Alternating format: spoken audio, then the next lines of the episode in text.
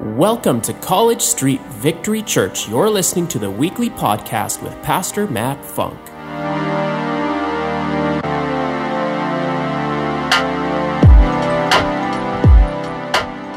I just want to say thanks for joining us. Thank you for joining us online. Again, we are streaming to both Ruth and Naomi's and the Joshua House right now, and the Westminster Ladies, and everybody else on the World Wide Web. So let's give it up for them for joining us today. Awesome. If you're joining us uh, first time ever, welcome home. Uh, we work really hard to make it a come as you are kind of atmosphere. And you could tell we get a little bit creative because guess what? Our God is the creator and we were made in his image, Genesis 1:27. So, and if you can't have fun at church, what are you doing? Come on. And there's a little bit of a competition between us and the kids theater right now, so we got to step it up a bit. Yeah. Anyways, uh, I love what Rex said there. He said, Don't let society raise your kids. God has anointed who? You. God has anointed me. God has anointed you. Say, God has anointed me. Come on. You know, we need to speak over our children. And we need we need to tell them that they are world shakers. Come on, history makers. This is our children. At least at College Street. Come on. We don't just put kids in the background, you know, we want them to stand up and be take notice. I don't know if any of you noticed some of the kids with the signs out front as you were coming in there. Wasn't that cool? No, we have the best kids team. Come on, let's give it up for our kids. And you know what? We can really make a difference. We can really make a difference on children, on society, by what? By speaking God's word over them, right? And you know, as the summer is coming to an end and we're going into the, the fall very quickly, as a parent, you know, we can get caught up worrying about what our kids are going back to. But let's be honest worry isn't going to do anything for them or for you. What's going to do something for them is God's word. Not worry, but God's word. Are you with me? Come on. So, when it came to our family this summer, we, you know, we purposed that we wanted to do a little less chasing and more leading them. So we challenged our boys, and our two oldest uh, boys both got jobs working for the Crazy Gringo. By the way, you might have passed him on the way in. We're a big fan of Mexican food, and David. so they both got jobs. You know, um, Logan's 13 and Aiden's 15. Our other two boys, we challenged them a little more to do a little more help around the house and work around the home but enjoy our neighborhood, enjoy, enjoy our community, and enjoy our church. We had a lot of events happening at the lake, and we all got to connect and gather, and it's been a lot of fun. But um, you know, our it was our second oldest son that probably surprised us the most this year. Hey, honey. So Logan is 13 years old. Not only did he get a job, but he saved up and he bought a ticket and went on his first flight ever to Calgary, so nothing exotic, but he flew by himself, got a ticket, went there to visit his friends. And not only was he there visiting his friends, but he was also volunteering uh, in the local church out there with good friends of ours. Like, and recently I was listening to this podcast, and in, the podcast, it pointed out the concept of teenager actually never really came into play until the 1950s. I don't know if you know this, but adults first noticed that adolescents were uh, they were they were dictating the trends, uh, everything from music, fashion, film, and more. Right, and they came up with this concept of a teenager. But then they were already at age 14 working, having jobs, getting married, and even having kids. Yeah, isn't that wild? What? That just sounds so far out now for us, right? But if, if you know anything about the Jewish culture, uh, a young boy becomes a man at age 13, a woman at age 12. And, and that might explain why, too, they have a good history of healthy families, healthy homes, and healthy businesses. So there is something there to be said because society as a whole has a hard time recognizing when they transition from becoming an adolescent to an adult.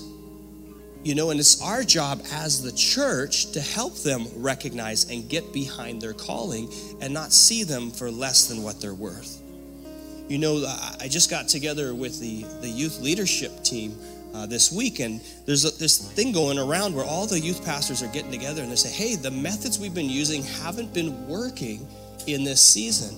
And we felt so strongly our job is not to segregate our youth, but integrate them. Not segregate, but integrate. And I want to I want to brag a little bit about this family and this church because this morning at our men's group we had five youth five male youth show up at our men's group. And we've also had youth that are showing up 5:30 a.m. to pray with the other men. You see, yeah, you this is the culture that we were designed to have from the very beginning. The Jesus style of doing it. You know, and I'm recently reading a book called Marching Off the Map. I don't know if anyone has read the book with Tim Elmore. It's a great book. I'd recommend it. It's a book about moving into unknown territory, you know, as parents, but not just as parents, just anybody that has an opportunity to influence a younger generation. So you could be a coach or a teacher um, anyone of influence that wants to leave a positive influence on the younger generation. And in the book, it was created to kind of help us chart the course in our future. But guess what else was created to do that? Come on. It's what you came to hear today. You didn't come to hear me, you came to hear God's word. And so I want to go through Ephesians 6. If you brought your Bibles with you, I'm going to do the same thing I did with the men this morning. Hold it up, even if it's on your phone, that's okay. That counts too. Hold it up, hold it up. Come on, that's what I want to see. And uh, if you've got the YouVersion app, you can actually follow along. If you go to the YouVersion app and click on events at the bottom, College Street Church is going to pop up. My notes are on there for you. You could follow along, or please, I encourage you, uh, take some notes yourself and go deeper. But let's go through that. It says here in Ephesians 6, starting in verse 1, this is the Passion Translation I'm going to read. It says, Children, if you want to be wise, listen to your parents and do what they tell you. And all the moms and dads in the house said, Amen. And the Lord will help you. It's right there in the Bible. Uh, verse 2 For the commandment, honor your father and mother, was the first of the Ten Commandments with a promise attached. Check this out you will prosper and live a long, full life if you honor your parents. Who wants to prosper? Who wants to live a little bit longer? Okay, good. Great crowd. Verse 4 Fathers, don't exasperate your children, but raise them up with loving discipline and counsel that brings what? The revelation of our Lord. Loving discipline and counsel. Verse 5 those who are employed should listen to their employers and obey their instruction with great respect and honor. Serve them with humility in your hearts, as though you were working for the master. Verse 6 Always do what is right, and not only when others are watching, so that you may please Christ as his servant by doing his will. Serve your employers wholeheartedly with love as though you were serving Christ and not just men. Be assured that anything you do that is beautiful and excellent will be repaid by our Lord. Whether you are an employee or an employer. Verse 9 And to the caretakers of the flock I say, do what is right with your people by forgiving them when they offend you. For you know that there is a master in heaven that shows no favoritism. Isn't that beautiful?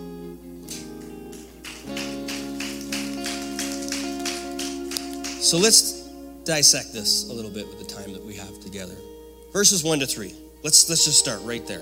Okay? Children, if you want to be wise, if you want to be wise. Listen to your parents, do what they tell you, and the Lord will help you. Again, for the commandment, honor your father and mother, was the first of the Ten Commandments with the promise attached. You will prosper, you will live long and full life if you honor your parents. So, my first point I want to talk about is less fear, more discipline.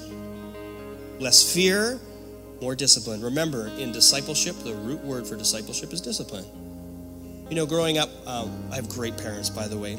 I want to honor them. I know they're watching on the road right now, but I want to honor my mom and dad. But I think they did a pretty decent job with me. I'm just saying. Thank you, mom and dad. I'll give you the credit for all the good stuff. But uh, growing up, my, my mother read a lot of these um, uh, books that were fear-based parenting, and what I mean by that is is almost like everything was the devil. You know, like Bobby Boucher, everything was the devil. That's the devil. anyway, only two of you got that. Okay. Well, we couldn't watch most uh, secular TV shows, most secular movies, even listen to secular music because the fear was that, right, Cam, it would brainwash us as children, right? So even today, society um, makes and feeds off of fear and makes a lot of decisions based off of fear. The news and so, social media it gets us to make these decisions and even buy products based on a sense of false security and a pleasure if we do the right thing and we go for the right thing. And we as human beings will do almost anything to avoid fear and pain, right? So the scripture is saying, honor our father and mothers, and with it comes a promise to prosper and have a long life.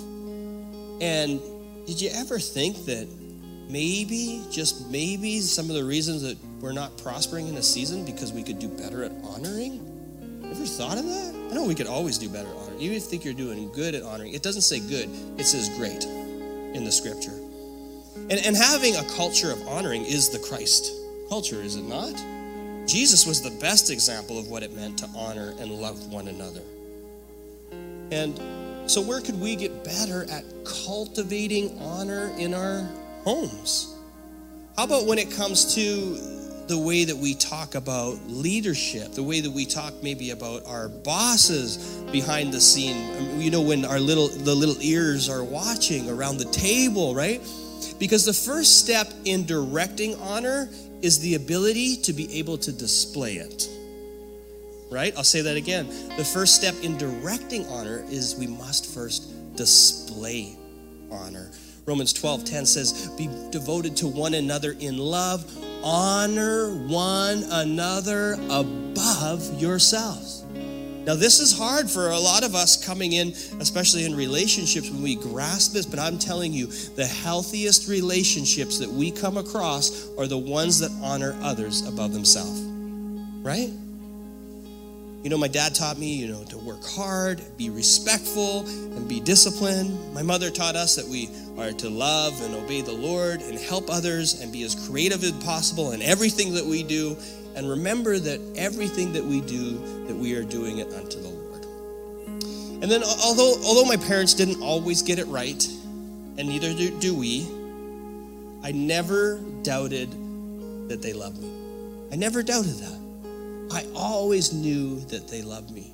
I think that's why in 1 Corinthians 13, when it lists off all the things that you could do and have the gift of prophecy and move mountains, but if you have not love, you are nothing more than a noisy gong. That everything hangs off this, Jesus said, to love God and love others. You know, people tend to forget what you did, but they won't forget the way that you made them feel. Love, love conquers all, right?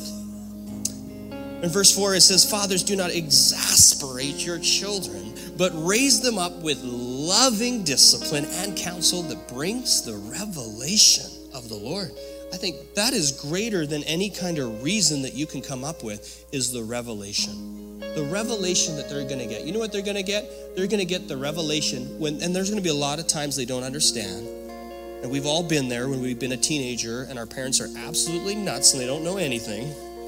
It's just that weird season. We become wise in our own eyes. But maybe more importantly, when they're trying to figure out why this and why that, is, is not the reason, but the revelation that you love them and I mean, if you just walked away with that today, that your heavenly Father loves you, that's probably the biggest revelation that you can receive today in a relationship with the Lord is that He loves you. He knows what's best for you, He's got the best for you. Come on, He loves you. So don't exasperate your children. Love and discipline in counsel. So that's the second point is less control, more counsel I want to challenge us on that. Less control, more counsel. Because when all, if all we do, whether we're parents or in a position of influence or uh, a supervisor or an employee, if all we do is try to control, we eliminate choice. That's good. Someone should write that down. If all I do is try to control, I eliminate choice. In your relationship with your spouse, if all you're doing is trying to control, you eliminate creativity, you eliminate uh, collaboration. It just becomes a relationship that is based only on cooperation. You with me? So less control, more counsel. We need we need proper disciplines. We need proper counsel so that we can make wise choices. Yes, I understand. If there's no boundaries, then all we're going to we're actually going to experience less freedoms and creativity and we're more likely to feel insecure and bail out before our breakthrough and our blessing. So we do need boundaries. We do need guardrails. You know, someone once said that you, you drive through California. I know we have a, a guest in the house from California, and you drive the coast. You'll notice the guardrails there aren't there to take away from your experience, right? It's to keep you safe so you don't fall off the side of the road, right? It's the same thing. The Lord gives us boundaries and guardrails in our relationship and as we raise our kids.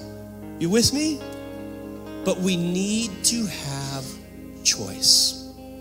We need to be able to trust enough as they grow up and as they have the influence that you've taught them that they will make the right decisions, right? It's loving discipline and correction that helps course correct and helps us achieve our call. You know, the word says in a man's heart, he plans his ways, but it's God that directs his steps. Are you willing to be a little bit directed, course directed? So we exasperate our children and our coworkers when we lead out of control instead of loving counsel. That makes sense? Good. Let's go to verse 5. Those who are employed should listen to their employers and obey their instruction with great respect and honor. Serve them with humility in your hearts. Why? As though you were doing it for the Lord. That's why. Just as you do to the least of these brothers and sisters of mine, you do unto him. You want to honor God? Honor your fellow brother and sister. Honor those that you know that you get to work with and work for. There's a bigger picture. We sometimes get so caught up in, in, in the confusion that we miss the call. We get so caught up in our method that we miss the message. It's a beautiful message. Listen and obey with great respect and honor. I think as society as a whole, for the most part, we're pretty okay at the obeying part, but I believe that we could do far better at the respect and honor part. Would you agree? And if we want more respect and honor in our homes and our workplace, we must first model it. We need to be doing less monitoring and more modeling. Less monitoring and more modeling. I'm not saying that we don't monitor things like monitor things like our kids' screen time and, and where our kids are putting their time. What I am saying is monitoring is not the solution. Modeling is. Modeling. More things are caught than taught. So, yes, you need to monitor, but you need to do more modeling. And what's the best way to model it? It means living a lifestyle worthy of your calling, right? Worthy of your calling. The word says in Romans 12 that we are to live our lives as a living sacrifice, holy and pleasing to God. And this is our true and proper worship. Relationship is all about sacrifice. I don't know if you've noticed that. Putting the needs of others first is sacrifice. It's giving up sometimes your wants for something greater. But you always reap what you sow. That's the beauty of it, right? The way to receive honor is the same way that we sow it with humility. The way to receive it is the same way you sow it with humility. The scripture says, with great respect and honor. Would you say that you've been showing great respect and great honor when it comes to your employers? I don't know. It's a good place to start because it's right there in the scripture. Again, and how do you talk about maybe those that are in leadership that are over you to your coworkers? How do you talk about them around the dinner table? Remember Luke 6:45 says a good man brings out good things that are stored up in his heart, and an evil man brings out evil things that are stored up in his heart. For out of the mouth speaks what the heart is full of. The Lord put this on my heart. You can't have hurt and hate in your heart and expect to produce honor. You with me? You can't have hurt and heart hurt and hate in your heart and expect to produce honor. We learned just a few Sundays ago in Ephesians 4, it says not to let the sun go down while you are still angry. So the day of your hurt needs to be the day of your healing.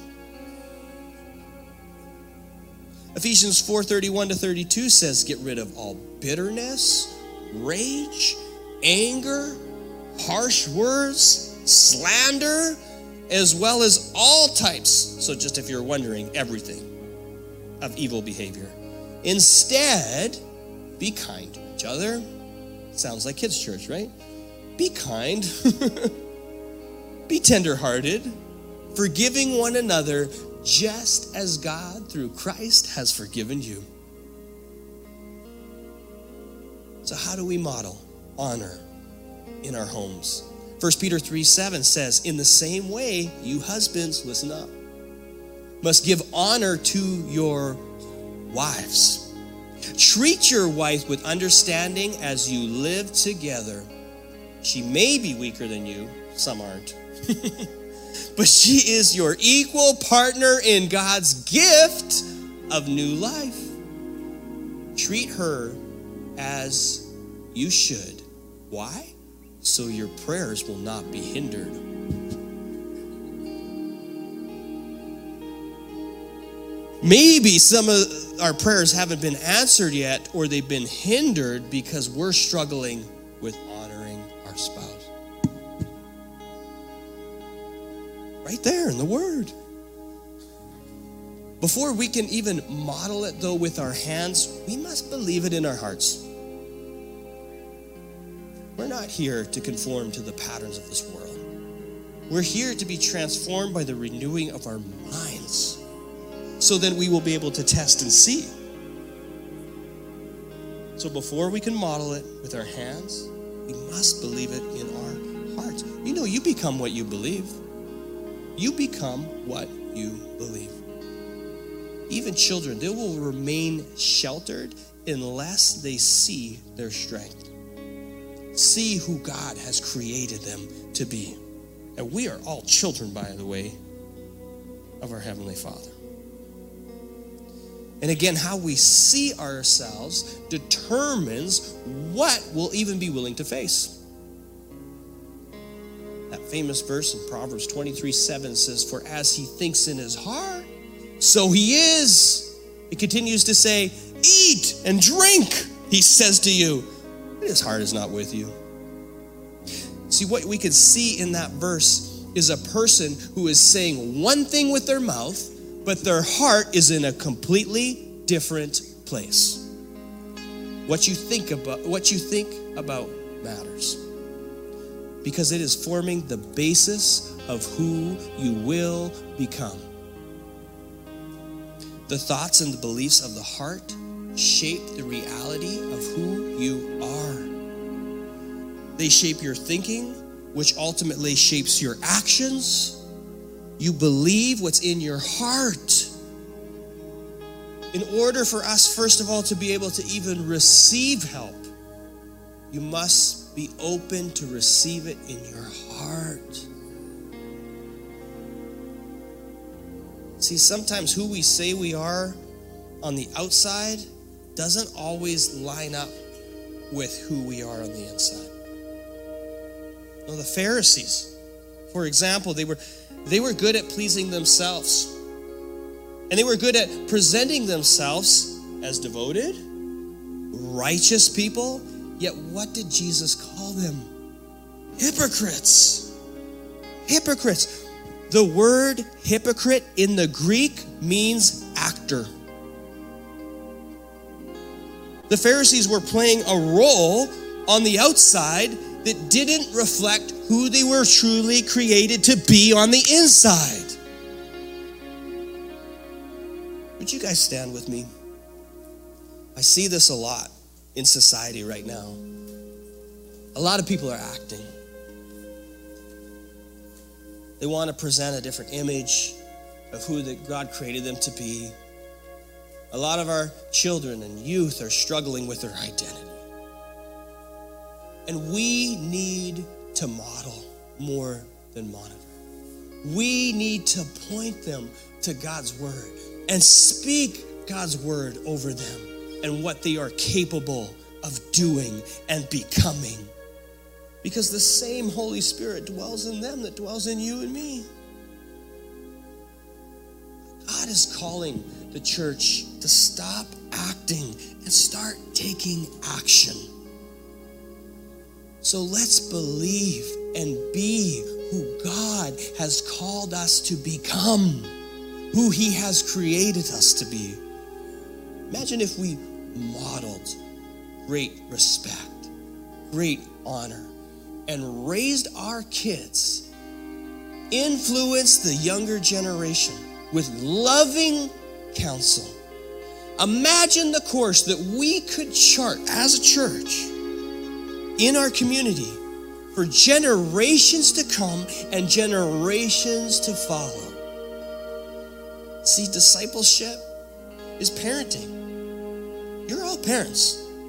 You might not have seen yourself that way, but you are all called to be spiritual moms and dads in the family of God. So, whether you have kids or not, we are all called to follow this example, to follow the model of being spiritual parents as we grow and grow others in their faith. The takeaway I have for us today is chart the course by being committed to the call of parenting. We're all in. Say, I'm in. Come on. well, God's getting started. I thought it would be cute. You know, my sister in law did this cup for me and the shirt and everything. I'm actually going to take some. That's good water. She put on the back of my cup. This is a quote from Doc Brown. If any of you have watched uh, Back to the Future, he said, It's your kids, Marty. Something's got to be done about your kids. Who's going to do it? We're going to do it. You know, we're on this journey. We get to do this together. And we know church is messy. We know raising kids is messy. You know, and and we just thank you for being open to being part of the process to receiving the promises that God has for you. And not just for this generation and those that are here. There's probably almost 100 kids next door, and it keeps growing and growing. And some of you are teachers, some of you are supervisors, some of you are employees. There's always somebody watching you and looks up to you. And just know that God is in you, and where you go, God goes. I just want to pray for you in the house today. If, if anyone's been struggling with this and this, you know, going into this season that you feel like, man, I've really struggled. One, maybe with honoring. Maybe I got to let go and let God. There's some forgiveness stuff that I just got to deal with and give it to Him. With maybe my parents, your parents. You know, maybe you've been struggling at just what that you, to be honest, haven't been really modeling the Christ model. Guess what? His mercies are made new every morning, and great is His faithfulness. Today's a new day. And I would just encourage you just to invite Jesus in to your life, to your heart, to your season. and let Him lead you. Paul says in Romans 10, verse 9, if we believe in our heart, confessing with our mouth that Jesus is Lord, and believe that God the Father raised His Son from the grave, that we'll be saved. You were never meant to do this parenting thing, this leadership thing alone. You were always meant to be spirit led through God, by God. So if that's you and you'd like a relationship, not talking about religion, not talking about joining a church, just invite God into your situation right now. I'd encourage you. I'd ask that we all pray a prayer together. If you never prayed this prayer, just do so with your whole heart. Repeat after me. Say, Dear Jesus, I know what it's like to mess up, to make mistakes. I know what it's like to sin. I'm asking for you to forgive me. I believe that you are my Father. I believe that you sent your one and only Son to pay the price for my sins. I believe, Jesus, that you rose from the grave. And I'm asking now, come into my heart. Be Lord over my life. And I thank you that my past is past. In Jesus' name, amen. Just stay in this moment, all heads bowed and eyes closed in the moment. It's cool how God works. It's something different and new. And in Isaiah it says, Behold, I do a new thing. I see God doing a new thing in your relationships and in your families.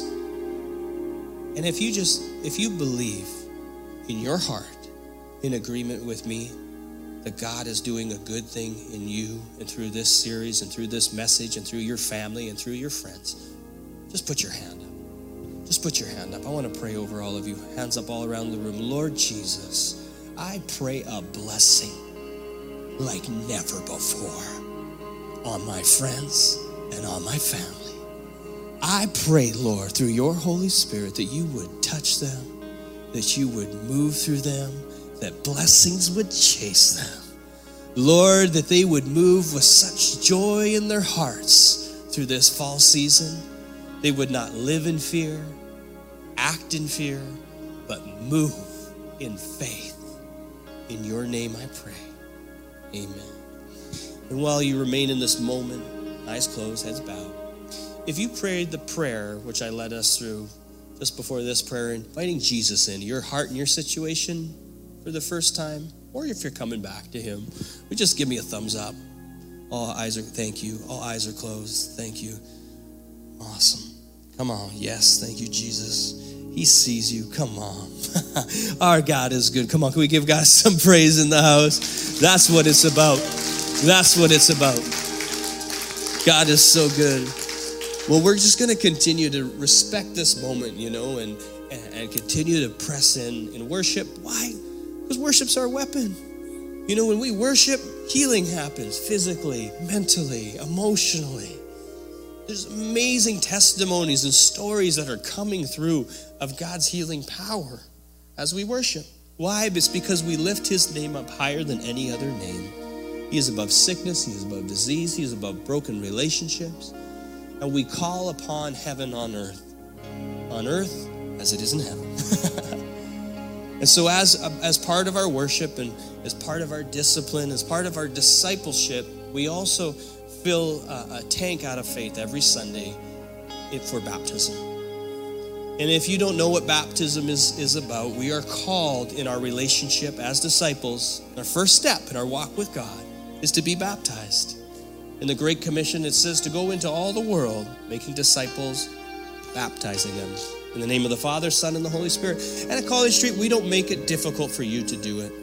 We want to step out of the way so God can step in. In Romans, it says that when you go under the water, that it represents Christ when he was buried. When he went to the grave for you and me, that you you're buried with him. The old you, that stays in the water. And when you come up out of the water, it says that you are resurrected with him. Come on. And so something really powerful happens when when you step in and step out. It is an act of obedience, it's an act of love, and it is a display of your faith and your walk with God. And so, if that's you, my beautiful wife and I will be right here. And as we worship, just come forward. We got clothes, towels, you name it. But let's continue to worship our God. Thank you for tuning in today, and thank you for continuing to partner with us and for giving so generously to this ministry. If you would like to find out more about how you can partner with us, visit our website at www.wherepeoplematter.church and click the giving link. And don't forget to subscribe and share this with your friends. See you next time.